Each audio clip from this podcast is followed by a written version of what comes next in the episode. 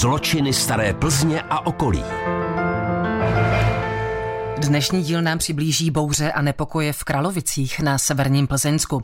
Co se tam událo a kdy přesně, nám řekne autorka historicky zaměřených publikací Eva Horová.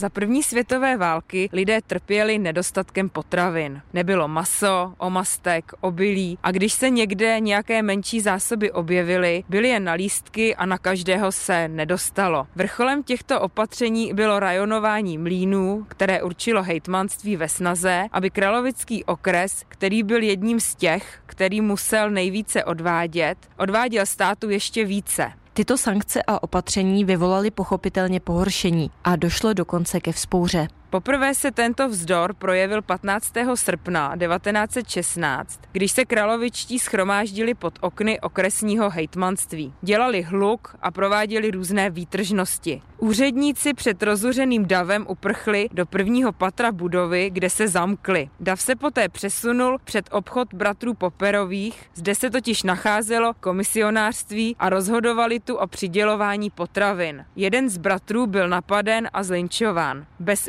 úhony nezůstal ani příručí Otto Heller. Proti demonstrantům zakročil četnický strážmistr Franz. Zpráva o nepokojích se brzy rozkřikla po celém kraji a záhy následovala další vzpoura lidé pořád měli v sobě plno energie a potřebovali ještě dál sdělit, co se jim nelíbí. Druhá vzpoura se konala o čtyři dny později, 20. srpna 1916. Brzy ráno se všichni schromáždili v Kralovicích. Odtud se dav většinou ve složení žen, protože muži byli v té době ve válce, přiblížil k budově hejtmanství, kde již na ně čekal četnický sbor. Nejednalo se jen o kralovické četníky, ale všechny z okolí, kteří sem za tímto účelem byli nasazeni. Četníci byli totiž informováni kožlanským starostou, který se o celé situaci předtím náhodou dozvěděl. Dav se stále zvětšoval a demonstranti přicházeli. Zadním vchodem se do budovy dostal hlouček rozuřených žen z kopidel a pod stolem v kanceláři našli vystrašeného doktora Nováka, kterého začali i hned linčovat. Tehdy ani ženy si nebrali servítky a vrhli se na něj a začali ho tam být eh, vším možným, co jim do ruky přišlo. Krátce na to se dobytky obuli četníci se zbraněmi v ruce. S revolverem jim velel strážmistr Tomášek, který se spolu s ostatními četníky snažil vytlačit ženy na náměstí. Kronikář dokonce uvedl. Strážmistr Tomášek uchopil kožlanskou obyvatelku Novou, která byla ve vysokém stupni těhotenství. Smykal s ní o zem, zanedlouho poté onemocněla a několik dní bojovala o život.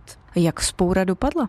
Četníkům se sice dav podařilo vytlačit na náměstí, ale museli použít bodáky. Večer v Kožlanech se začalo hromadně zatýkat. Dalšího dne se začalo se zatýkáním i na venkově. Paní Šubertová se ze strachu, že bude zatčena doma na půdě dokonce oběsila. Byla navíc jednou z těch, které se na poput strážmistra ujali týrání těhotné nové. Někteří zadržení členové demonstrace byli po několik měsíců vězněni v Plzni. Spokojenosti nebylo stejně dosaženo Následovala drahota a hladomor. Zakončuje povídání Eva Horová, autorka historicky zaměřených publikací. Kateřina Dobrovolná, Český rozhlas.